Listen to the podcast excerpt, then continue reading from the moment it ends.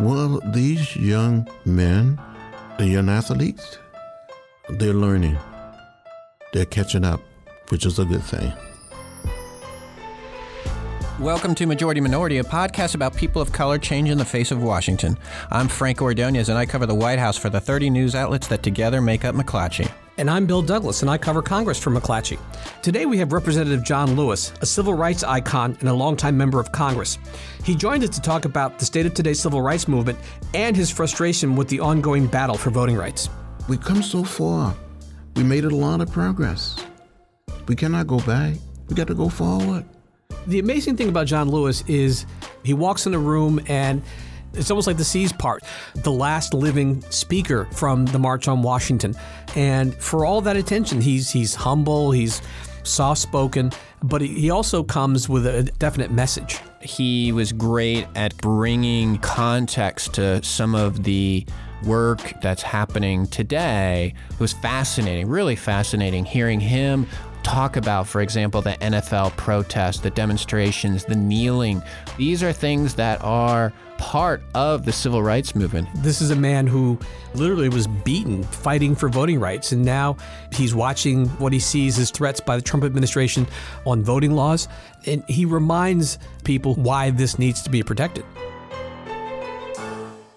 When President Barack Obama was elected, we had a great deal of discussion about being a post racial society.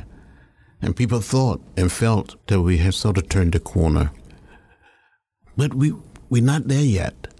The scars and stain of racism are still deeply embedded in American society. And we will not be there until we have this sort of cleansing.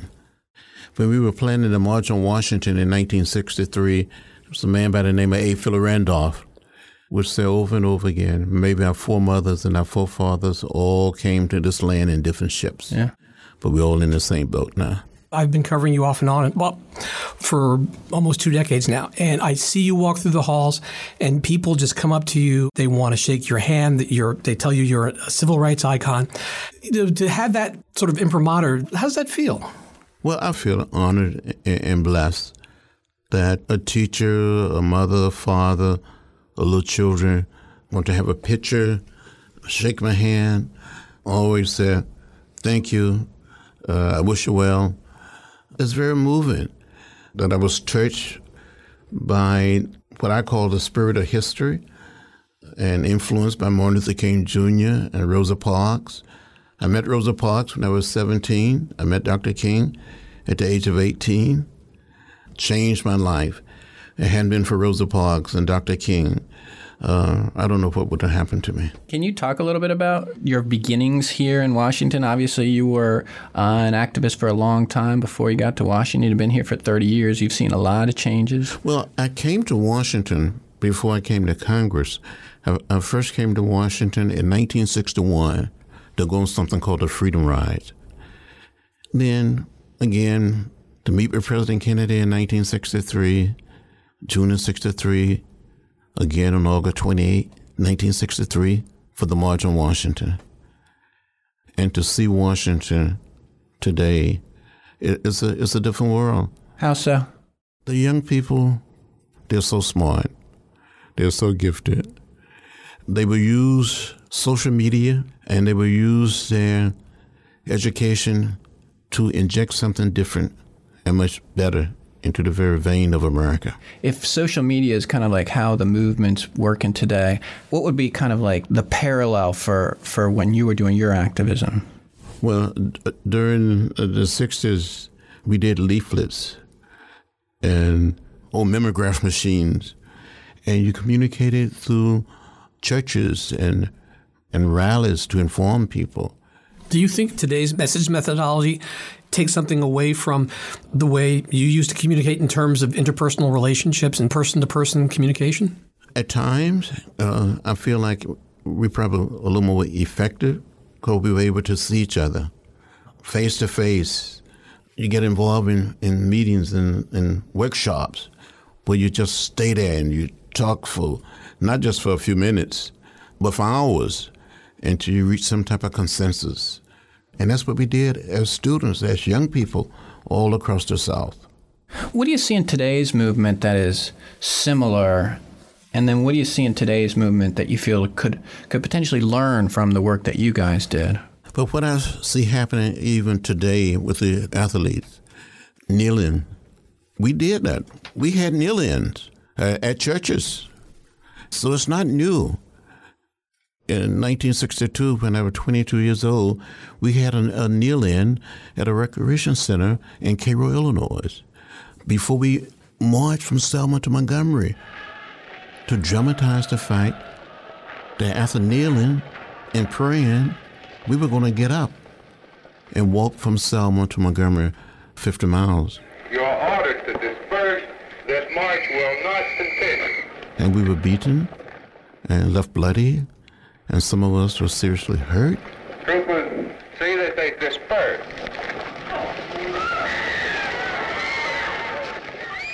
But we didn't give up. We kept the faith.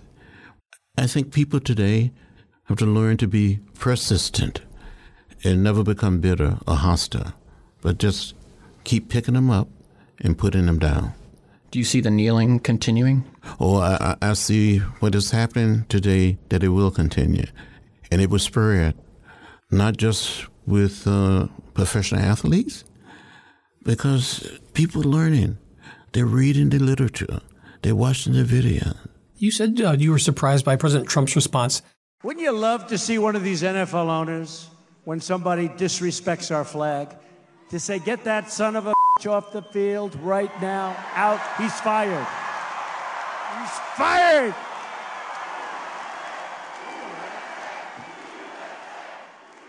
Why were you surprised? I was surprised that I thought someone of his age that should understand that another generation of people use nonviolent protests. Dr. King would say we have a right to protest of what is right in an orderly, peaceful, nonviolent fashion. It's protected. The flag is the symbol. So you don't think he got that? I don't think he understood it. Maybe never read anything about it or heard anything about it. There were people who said the Montgomery bus boycott was not the right thing to do, or to sit in at a lunch counter, or to go on a freedom ride was not the right thing to do. But we have change America. We have to educate and inspire and build a mighty movement. Shortly after the Charlottesville incident, where a woman was killed, some critics on the right of the demonstrations said that this wouldn't have happened if Martin Luther King were alive. Uh, basically, saying that if King were alive, the left leaning protesters would not engage. Do you think those who might have opposed Dr. King back in the 60s are now trying to appropriate his message for their own purposes? Well, I think there's some people who say now maybe you should do it the way Dr. King did it. No one is saying that people shouldn't engage in protest, but let it, let us do it in a peaceful, orderly, nonviolent fashion. Respect the dignity and the worth of every human being. We all have a spark of the divine in us. We should never, ever abuse it. You were one of the first lawmakers early on to question President Trump's legitimacy as, as president. This is Meet the Press with Chuck Todd. Do you plan on trying to forge a relationship with Donald Trump? Uh, I don't see this president elect as a legitimate president. You do not consider him a legitimate president. Why is that? I, I think the Russians participated in helping this man get elected. I don't plan to attend inauguration. Has your view changed at all? My, my view has not changed at all. If anything, it's been strengthened. How come strengthened? Well, the investigation that that's taking place by members of the House, the Senate, and the special prosecutor. I think the truth will come out. And as old saying, the truth will set us free. I've had an opportunity to see a lot of presidents. I've never seen a president like this person. How did we get here? I don't know. And, and I asked myself that question what went wrong in America? I know one thing. During my 77 years, I've seen a better America. When we had a problem with the segregation of, of public schools in Little Rock, President Eisenhower stood up, he didn't run, and sent federal troops Local federal courts were instructed by the Supreme Court to achieve admission to public schools without regard to race. And made it possible for nine young black students to enter Central High School. President Kennedy inspired us. Race has no place in American life or law. Those who do nothing are inviting shame. And there have been others, both Democrats and Republicans, who stood up, spoke up, and spoke out. And thus far, you haven't seen that from the current occupant of the White House. Well, I just think we can do better. We can do much better. What do you think of the young people's movements of today, of you know Black Lives Matter, of Occupy? I mean, do you feel like they're doing the work that's needed to be done? What are your thoughts? Well, I love seeing people at least in motion. They're learning. They're going through training. When the sit-in started back in 1960, for almost two years before 1960, a group of students, black and white college students and some high school students in Nashville, Tennessee, met every Tuesday night studying the life and teaching of Gandhi. We started reading a little comic book that Dr. King helped edit. It was called Martin Luther King Jr. and the Montgomery Story. It was 16 pages. It sold for 10 cents. But that little book became our guide, and we were ready. After the students started sitting in in Greensboro, North Carolina, we received a telephone calls, and printed the students on started sitting in in Nashville. What do you make of the students that are sitting in and, and demonstrating at Nancy Pelosi's press conferences on immigration? Report to us any deportations because they're telling us they're not happening. Uh, uh, and, and, wait a minute, wait a minute. These are DACA kids interrupting Pelosi, a Democrat who is fighting for, you know, comprehensive immigration reform, protecting dreamers. Is there a disconnect here or I think it's said in effect that these young people was not as informed as they could have been or as they should have been.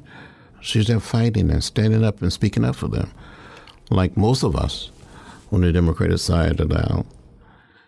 But you never try to say that people should speak up or speak out. Uh, I remember when uh, I spoke at the March on Washington in 1963. I had all of my hair and a few pounds lighter.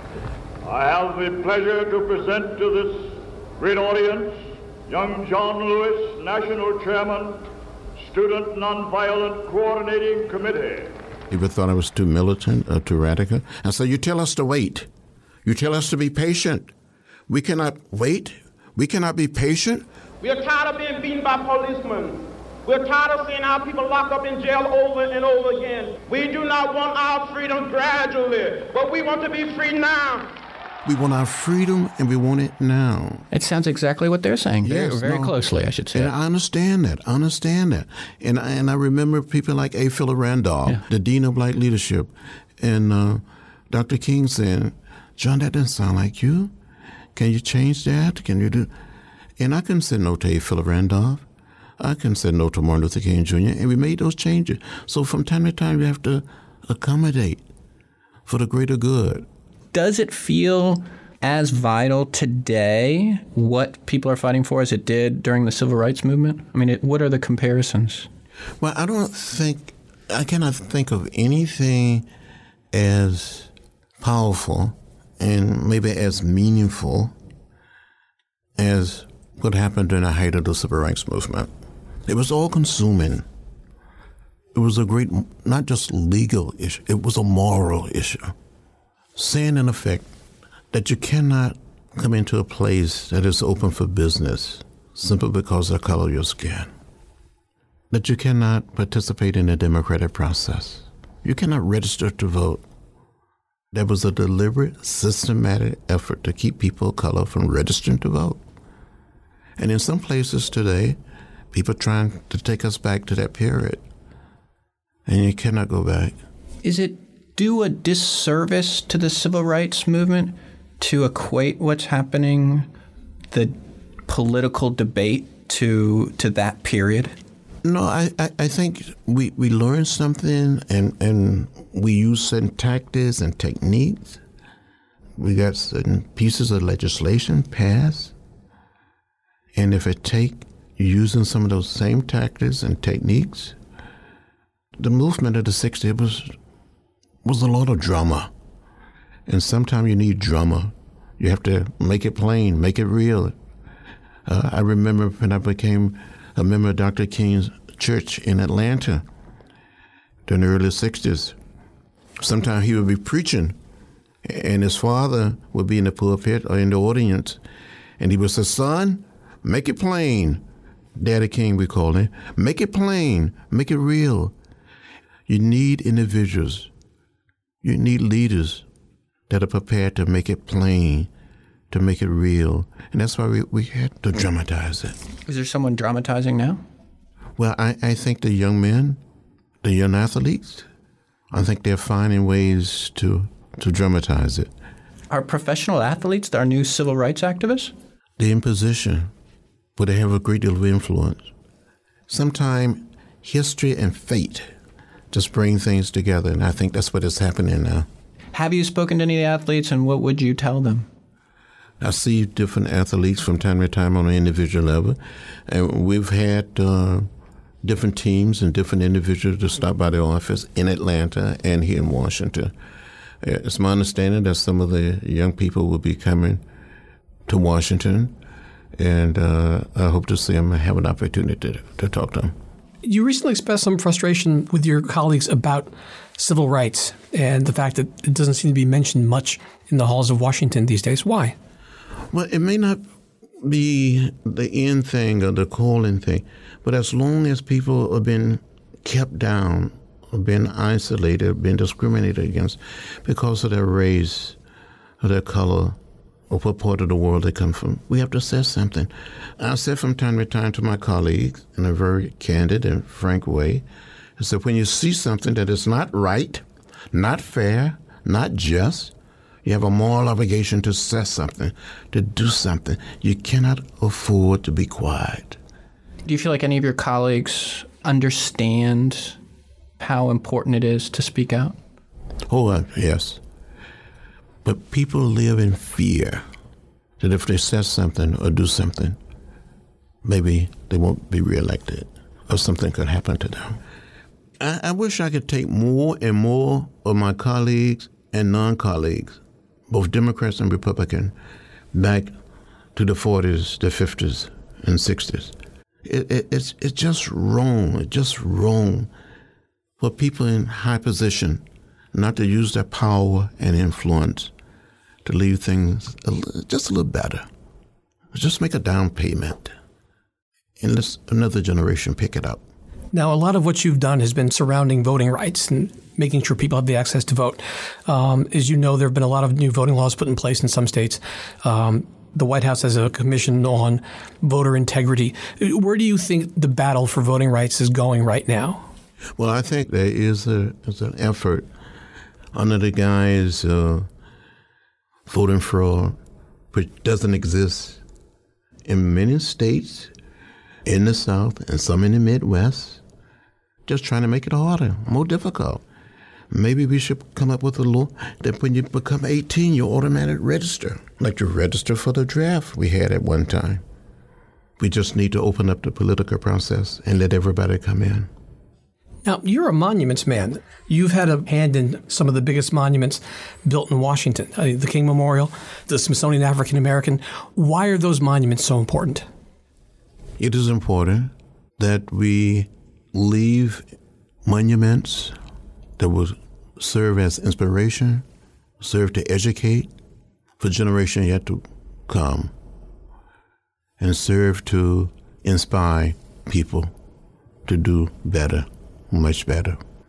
When I was growing up in rural Alabama during the 40s and the 50s, I would travel to Tuskegee University, it was called Tuskegee Institute then, and see the handiwork of Booker T. Washington and George Washington Carver. And I just felt that people should be able to learn and study, walk into a museum, into a library. In 1956, when I was 16 years old, with some of my brothers and sisters and cousins, we went to the public library in the little town of Troy, Alabama, trying to get library card, trying to check out some books. And we were told by the librarian that the library was for whites only and not for coloreds. So I never went back there until July 5th, 1998, for a book signing of my first book. And hundreds of blacks and whites showed up and they gave me a library card. I think every child should be able to learn, to grow, to be inspired. What do you make about this move to uh, remove Confederate monuments? Well, it's my, my feeling. I think we should find ways to take many of these monuments and statues and, and put them in a, in a museum. What happens to Stone Mountain? That's a big monument. That's a huge it's, monument. It's going to be very difficult, almost impossible. Uh, but maybe we should put Martin Luther King Jr. and some others up there. Integrate, desegregate Stone Mountain. You'd be okay with keeping the uh, Robert Lee and everyone else there now, but you would like to add? I, I think we should add. It would be almost impossible in, in Georgia to subtract. So let's just add. But when you drive past that monument, what goes through your mind? I just say Stone Mountain. When I fly from Washington to Atlanta, I can look down. As a matter of fact, I can be in my office in downtown Atlanta and uh, and see Stone Mountain. Is that a hard look? No, it's there. You know, it's it's it's, it's a mountain. We're not gonna not gonna blow up that mountain. You know, it's part of Georgia. Do you understand people's feelings about you know the carving there? That yeah, I do understand it. I do understand it. I think there should be discussion, debate. How can we enhance it? Mm-hmm. You know, maybe Jimmy Carter and Dr. King show up at the same time. You you mentioned earlier about the progress and and perhaps regression that this country has made over the years. Where do you think we are in that sort of peak and valley? Are we in a in a valley right now, or are we in the middle of the hill, or where do you think we are? Well, we're not up the hill. You're not quite in the in the valley, but there's some place between, I would think. But there could be some intervention that would take us there at a much faster rate. What's that intervention? Leadership. Leadership. You do uh, an annual pilgrimage to the Edmund Pettus Bridge to commemorate Bloody Sunday. Uh, you've invited Speaker Ryan, you've invited uh, uh, Steve Scalise, you've invited a lot of Republicans. Have you reached out and invited the president? I, I have not. Right now, we we are discussing and talking about what are we going to do next March uh, in terms of going back. If he would like to come, you know, that's left up to him. I think he would learn a great deal by going to Montgomery, to Birmingham, and to Selma, because many of the individuals that were involved will be around and they can tell him he can walk through steps of history and maybe be inspired. What do you think progress looks like under President Trump? Oh, I don't know.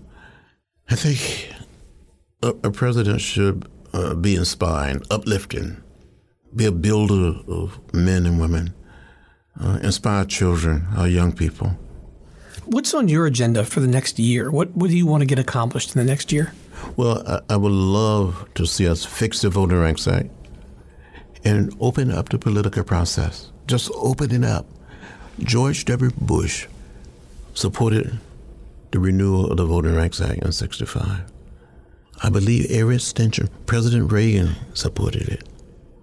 We shouldn't fear the American people. Is there someone that you're looking to work with to get stuff done? Well, I'm looking forward to working with my colleagues, both Democrats and Republicans, with individuals in the religious community, the labor community, the academic community. I spend a lot of time talking to students. And a lot of young people come to my office. They're young children. They sit on the floor. I get down on my knees. I get on the floor with them and talk with them. They ask me questions. On, on one occasion, I was speaking in a little library in uh, San Diego, and a young lady, about nine or ten years old, she said, Congressman, she said, why are you so awesome? And I didn't have an answer for. And I just said something like, I just try to help out. I'm not awesome. As Dr. King said on one occasion, we must learn to live together. If not, we will perish as fools. We may not get there in my lifetime, but we as a nation and as a people, we will get there. And what does that look like? we will have an America at peace with itself. We will abolish the whole concept, the whole idea of putting someone down because of their race, their gender, or sexual orientation. Today, the signs that I've seen growing up in Alabama and seen in Georgia, they're gone and, and they will not return. Our country is a much better place, and I think we are better people. But we have our ups and we have our downs. And we'll get back there. But I think the young people, the children, will help us get back there. We will not stop. We will march through the South, through the streets of Jackson, through the streets of Danville, through the streets of Cambridge, through the streets of Birmingham. But we will march with the spirit of love and with the spirit of dignity that we have shown here today. Thanks again to John Lewis for being here, and thank you for listening. Subscribe to Majority Minority on Apple Podcast, Stitcher, SoundCloud, and hear more stories at mcclatchydc.com slash mm. The show is produced and edited by Jordan Marie Smith and Davin Coburn, and thanks to executive producer Ayana Morali. And we'll be back soon with more Majority Minority.